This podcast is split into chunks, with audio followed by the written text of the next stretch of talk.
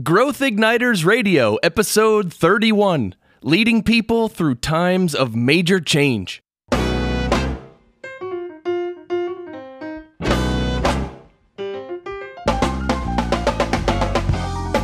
This episode is brought to you by Business Advancement Incorporated, enabling successful leaders and companies to accelerate to their next level of growth.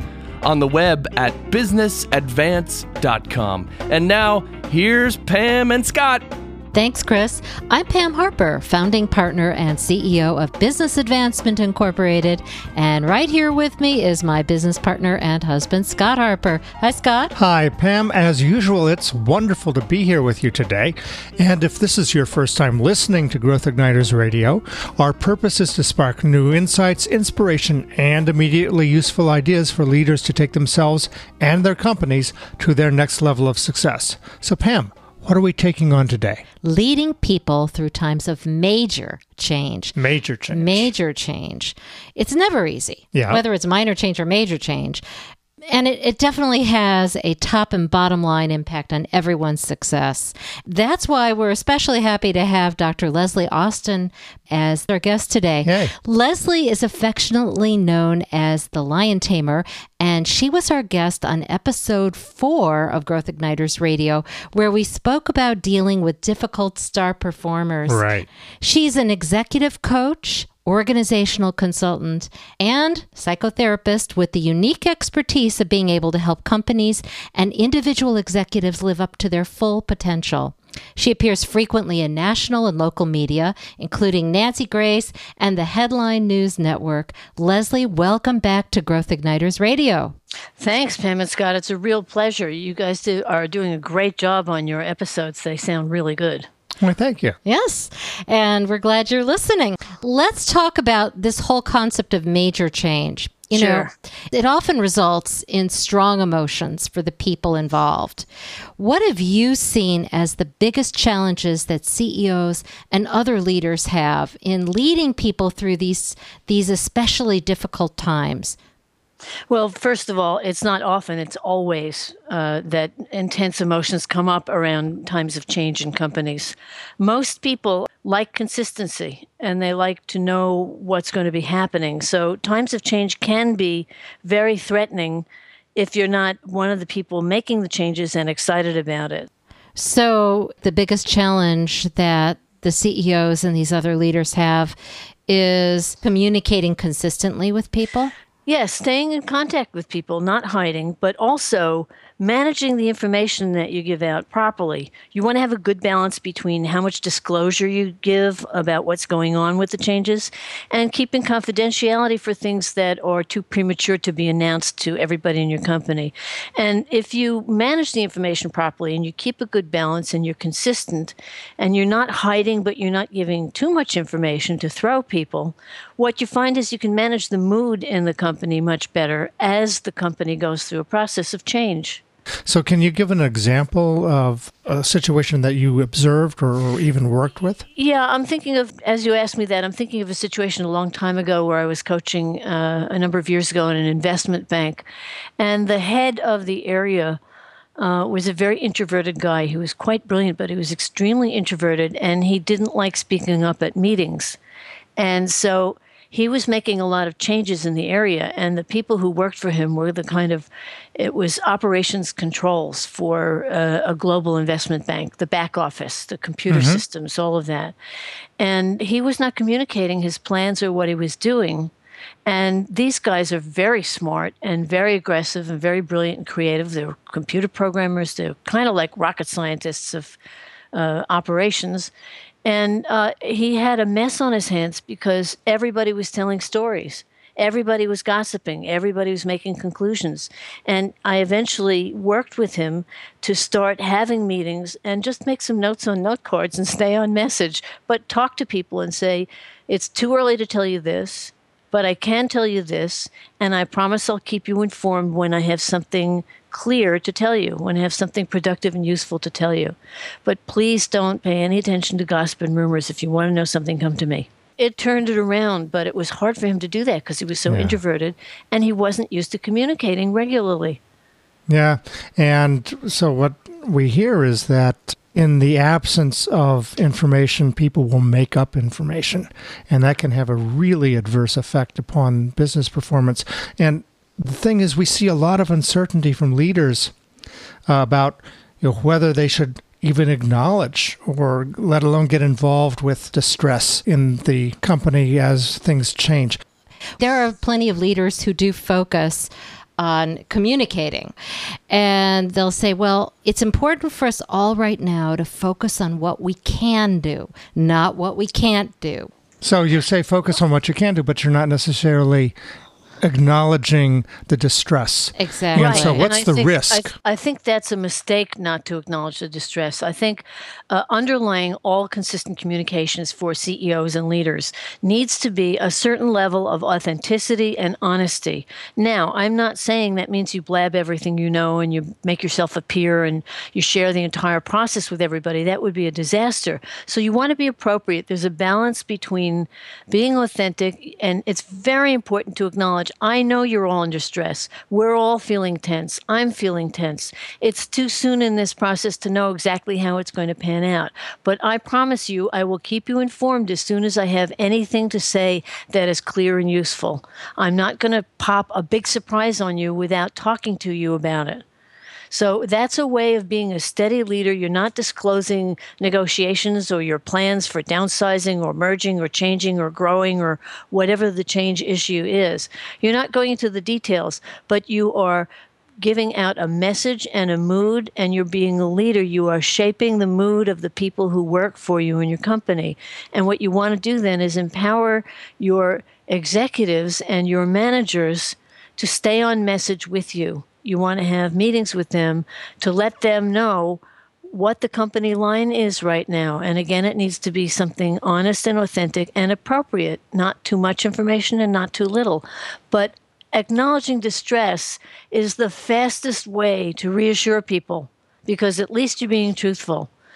It's like all of our politicians right now. Um, we hardly believe anything they say because we know they're all posturing and they're all trying to get good press and get the right uh, soundbite on social media. But nobody really believes much of anything our politicians are saying because very little of it is authentic. Most of it is posturing. You want to be a real person talking to real people, but hierarchically appropriate. So, the more authentic people can be, leaders can be, the more they can acknowledge that this is a tough time, the more they can say, I'll keep you posted as things are happening, that that's a beginning part. I know we're all under stress. I'm under stress. As soon as there's anything that I can tell you that makes things clearer, I will be happy to let you know. Okay, that makes sense. We're going to take a quick break right now. And when we come back, we'll be speaking more with Dr. Leslie Austin about how CEOs can lead through times of major change. Stay with us.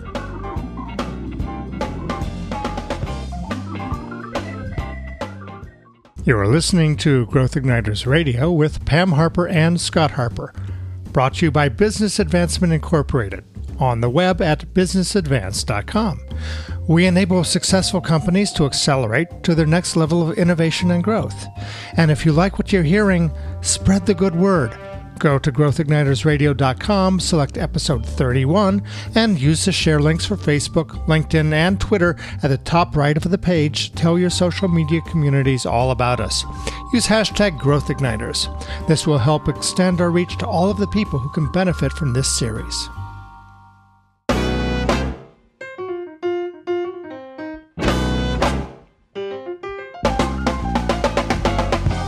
Welcome back to Growth Igniters Radio with Pam Harper, that's me, and Scott Harper. Scott and I are talking today with Dr. Leslie Austin about when and how leaders can help people in their organizations cope with the emotional distress that can be triggered by major changes in the company. Leslie, how can people find out more about you? Uh, they can go to my website, www.leslieaustin.com, L E S L I E A U S T I N. Okay. And uh, you can also see Leslie's full bio by going to episode 31 of Growth Igniters Radio. That's growthignitersradio.com. So, We've been talking about the organization as a whole and how leaders can step in and deal with some of the mass anxiety that comes up during these times of major change.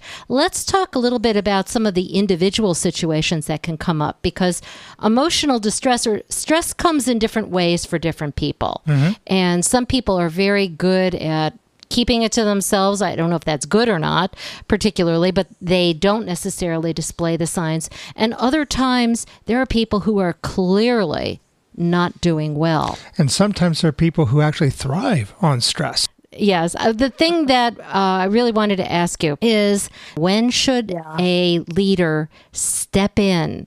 What are some of the signs and signals that can alert leaders that someone may be in distress? Right. I made a comment uh, before the break about acting, the CEO acting in a hierarchically appropriate way. What I mean by that is, unless it's a very small company, it's not really that appropriate for the CEO to be talking to individual employees about their personal emotional upsets unless it's a company where the CEO actually has very personal relationships with a number of the employees.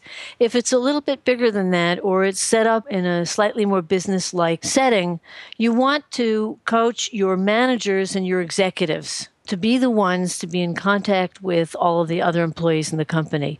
They're the ones who should be reassuring people and talking to them, and they should have the same message that you're giving out. So, your job as the CEO at the top of the pyramid is to take your next level of managers and executives and work with them consistently and empower them to stay in touch with and work with the rest of your uh, employees. And that way, you're giving the message, you're the leader, but you're not getting down into the weeds with individual people. Individual people in this sense could be individual members of the executive team. Uh, they're all impacted by the major changes. One of the things that we've also uh, experienced, I know I have, is leading people and the performance is impacted. And people yes. will come to me and say, How do I deal with uh, Joe? Joe's performance is impacted. I think he is emotionally depressed. And what do I do about this? Right. So if if the person who's having problems uh, is one of the senior executives, of course the CEO is going to talk with them and work with them directly. But if it's somebody further down in the hierarchy, you want to empower your executives to deal with them. It's important for the CEO and the executives to notice the mood in the company. Are people depressed? Is the mood down? What's going on around the water cooler? How you can, can tell? tell those things. Well, just literally by walking around, you can tell if there's a productive buzz or it seems subdued, or if you know people in the company and you know what they're normally like. Is their mood about the same? Do they seem down? If you or a manager comes across someone who seems really depressed, you can't fix them, but what you can do again is be honest and authentic and say, I see you're struggling. Is there anything I can do or suggest to you to support you to go back to your usual good performance during this time of transition? You don't have to have the answer, but by acknowledging the employee's stress or the executive's stress, without telling them how to be or telling them how to fix it, but being supportive and yet appropriately honest, not trying to leak information to them or falsely reassure them. Saying everything's going to be all right when you don't know that it will is a really bad idea. People think you're lying, even if you're well intentioned and you want to reassure people and you're nervous yourself. Don't go overboard and say, I'll take care of you all. I had an executive who did this. Don't worry, you'll all be fine. I'll take care of you all. In his mind, he meant he'd give extra great severance packages when they downsized. That's not what his employees wanted to hear. Hmm. So when he began firing people, even though the packages were very generous, people who he knew from the factory floor came back to him and said, You said you'd take care of me. This is not taking care of me. How am I going to get another job? I'm not skilled. Yeah. He meant well, but in the end, they thought he was lying to them or disrespecting them. So in this case, taking care of was too vague, and yeah. yes. he really needed to be yeah. very specific about what he was well intentioned, but an right. empty promise. Yep. It, it falsely led people to believe that things would be better than he knew they could be. And I think it's important that you you talk about how it has to cascade down through uh, executive leadership to managers and so on. And that means there has to be a consistent message, a consistent communication throughout that chain of command Absolutely. so that people know what's appropriate, what's not appropriate, and you don't have patchwork uh, firefighting all over the company that could really cause even more distress. Right. Now, the other half of that is you want to be able to empower yourself as the leader or the CEO and your executives mm-hmm. and managers to listen. You yes. want to be able to have people complain, have them uh, disagree with what the plans are, have them give you blowback and feedback without a negative consequence. You don't want to punish or retaliate somebody who's angry and protesting. You really want to listen as neutrally as you can because you'd be surprised how much useful information they can give you. But you can't have a negative consequence. You have to create a two way flow of information so sure. that people discharge their upset. You're not promising to fix it, but you are acknowledging that they're a human being and they may have feelings, and you can respect that they have feelings, even if you're not going to give them what they want. So, as uh, an executive, you want to give out a consistent message, and part of the message is if my door isn't always open, your manager's door is always open. The okay. to whom you report, your team leader's door is always open. And you, as the uh, executive, need to make sure that that flow of communications is open. And you want to be aware of the feedback you get. And yeah. you have to be aware how you're coming across. What kind of a mood are you communicating? What kind of a pose? It's almost like you are a politician. What's the image that you're conveying? Is it consistent? Is it honest? Is it authentic? And is it appropriate? Mm-hmm. That's so a lot to a lot to deal with, and of course, the CEOs and the senior executives are people too, and they're going through this mi- this major change. How can they take care of themselves emotionally during this this time? Well, because sometimes there's question. a double standard. You know, yeah. I have to keep that stiff upper lip, and everybody else is dealing. No, no, no. Part of being authentic is you don't keep the stiff upper lip. You can tell people this is stressful for all of us I'm dealing with it too. We're all in this together. How do they deal with a, it though? Well, obviously, you have to keep a balance in your life. You've got to remember that work is not everything. And no matter how challenging or dire a, a, situation may be in your company, you're still a human being separate from the company. If the company, heaven forbid, disappeared tomorrow, you'd still be here. Who are you? How do you take care of your life? You can't neglect your family or your home life. You can't neglect the inner life that you have. You can't neglect eating properly and exercising. And uh, if you meditate, meditating, do whatever habits you have that stabilize you. If you're a runner, you have to make sure you make time to run. No change in a company is more important than you taking care of yourself because you are the leader and you have to set the mood and the tone for everyone else. You're not going to be able to manage the emotional upsets or the blowback if you're not centered and balanced yourself. So you are number one and then you are the model for your executives and managers, and you are the model for everybody else on your team and in your company for mm-hmm. staying centered and riding through this together, and we'll get through it as best we can. And in the meantime, let's keep talking. And I just want to make one more quick point.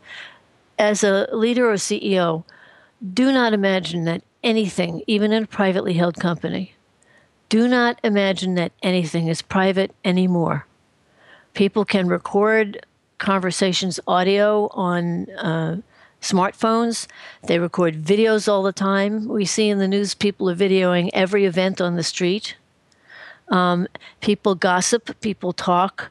People talk to other people in the neighborhood whose cousin works in the beauty salon where your wife goes and made a comment. You know, with social media and the way people talk, you cannot assume that anything is private. So be very careful what you say out loud.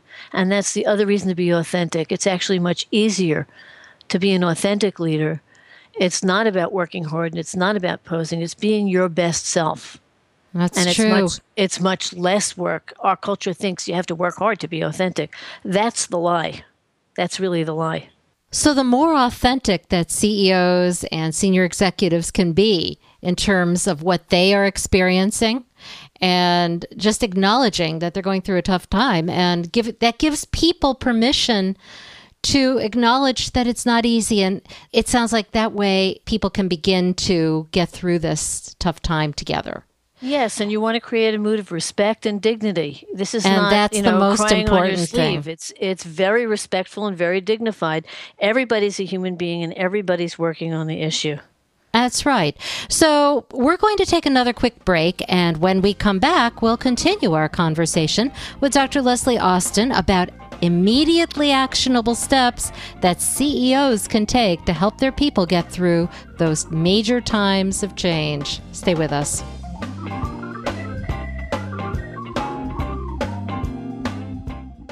So, are you thinking that it's about time for you and your company to accelerate to your next level of growth and profitability? Well, if so, contact us today to find out how we can partner with you and your team to create a highly customized, powerful Growth Igniters executive retreat as a first step. Client results have included gaining new insights, inspiration, commitment, and alignment on issues of leadership, strategy, collaboration, and much more. Go to growthignitersradio.com, click Contact Us at the bottom of the page, and we'll get back to you to discuss options for helping you achieve your most important goals.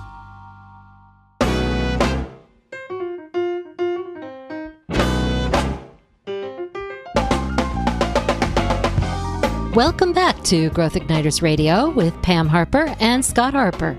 Over the last two segments, Scott and I have been talking with Dr. Leslie Austin about when and how leaders can help people in their organizations cope with the emotional distress that can be triggered by major changes in the company. Leslie, can you tell people again how they could find out more about you? Sure, you can just go to my website, www.leslieaustin.com. It's L E S L I E A U S T I N. So let's get over to our area that we talk about with immediately actionable advice. CEOs and senior executives can use to help people get through times of major change. Let's take this one at a time.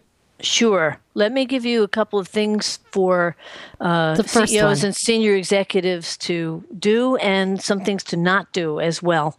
So, the first thing is you want to manage your communications with others in your company as a regular part of your job. It's not catch as catch can, it's not when you happen to remember it. Don't ignore communicating two ways back and forth with everybody in your company. So, again, you want to be appropriate but truthful. You want to be as authentic as you can in a respectful and dignified way. And you don't ever want to use telling the truth about what's going on as a weapon to scare or intimidate people in a mistaken effort to control what people say. Is there a particular way to communicate that you think that works best? Is it meetings? Is it newsletters? Is it all of the above? Any or all, that really depends on the, the best communication style of the uh, CEO or leader. Are you better at meetings? Are you better? You can have a weekly newsletter that goes out, or even a daily two line bulletin, or something. If you can communicate in writing, send out notices to everybody. Put up notices on the walls, you know, where employees meet. If there's a lunchroom, put notices up. Uh, if you have a Facebook page or an internal social media thing, communicate there. Walk around, talk to people if you are that kind of a person, if you're comfortable doing that. Whatever suits you best, and more than one way is always fine. But stay in the loop with your people. So the thing is, we're all in this boat together. The ocean is rocky, but we're all going to steer together and we're fine. And then uh, also, of course, it's making sure that it's a channel of communication that people would actually use, I would think. Yes. Well, so, yeah. Okay. So, what's the second piece of advice? Well, uh, this is a little bit controversial, I think, but I do not advocate turning over the actual implementation process of change to consultants. I think consultants need to support you as the CEO or leader and your executives, and but you have to do the implementing uh, because people there's nothing people resent more than some and as a consultant I know this some consultant coming in and saying, "Well, we're going to fix you and you'll do this and you'll do that." It doesn't work. They don't have the relationships built with the people in the company. Absolutely. So be careful of giving away too much of your power. You want to be the one in charge. You want to give a certain image. You want to have consistency and accuracy accuracy and an even tone in how you communicate and how you appear with your people, and you want to do it regularly. So always pay attention to the messages you're communicating, both intentionally and unintentionally. And if you walk around or if you pay attention to the feedback, you'll see if you have to fine tune the way you're coming across. If people are snarky at you or cynical, or you hear cynical things, something about the way you're communicating is probably not authentic. Mm-hmm. I agree with you. Just for the record, we agree with you about uh, you cannot delegate uh, these kinds of issues. You have to take ownership. So we definitely see eye to eye on this. Yeah, you can seek advice on how to do it, but in the end, you're the one who's doing it. Absolutely. And most importantly of all, because it's your company and you have the relationships with your people. It's true because it's about trust.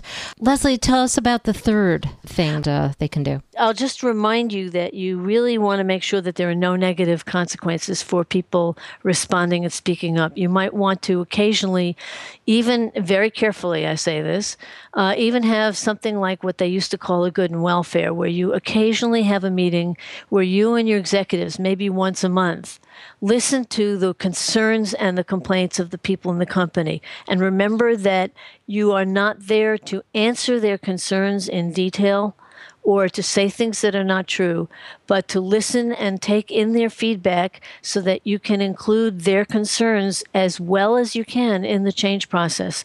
And that's the stated purpose in the meeting. And you can even say, I can't promise that I'll be able to address all your concerns here today, but I need to hear them so that we put them into the process of the change as mm-hmm. well as we can. That is very respectful to people and it tells you what's really going on in your company. And I think the other thing that I would like to bring up is there are some companies or people who are listening who are with companies that do have contracts with employee assistance programs. When should leaders refer people for that well, kind of thing? That's a great question. And clearly, if an employee is showing the signs of stress, they're coming in late, they're not working, uh, they smell of alcohol or something, or they're dysfunctional, or their job performance really plummets, and they are not responsive to their manager saying, I'm concerned about your performance. How can I help you? Not what the heck is wrong with you or what's going on. You don't want to mm-hmm. probe inappropriately, but I'm concerned and how can I support you to go back to your good performance during this time? If somebody's showing signs of stress and they're not functioning properly, you can always suggest that perhaps they could avail themselves of extra support through employee assistance. But it's not your job as the manager to be their therapist. Mm-hmm. Well put. Any final thoughts as far as how leaders can help their people get through these times of major change as well as possible? Yes. Uh, again, I want to emphasize just be real and be appropriate to your position and your mood and your company and to the process of change that's going on.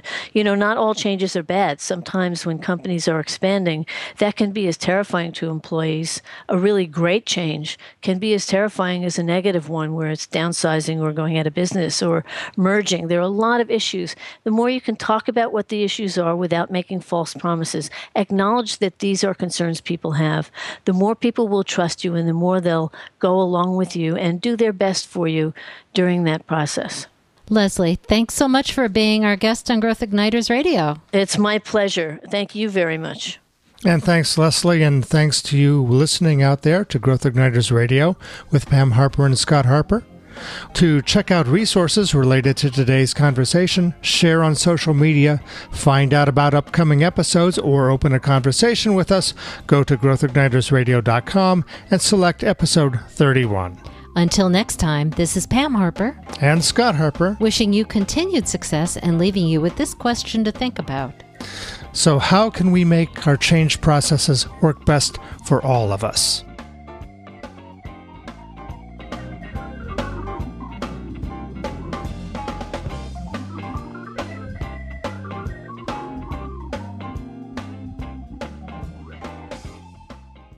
Growth Igniters and Growth Igniters Radio are service marks of Business Advancement Incorporated. All Growth Igniters Radio episodes are copyrighted productions of Business Advancement Incorporated, intended for the private use of our audience. Except as otherwise provided by copyright law, all other uses, including copying, editing, redistribution, and publication without prior written consent of Business Advancement Incorporated, are prohibited. All rights reserved.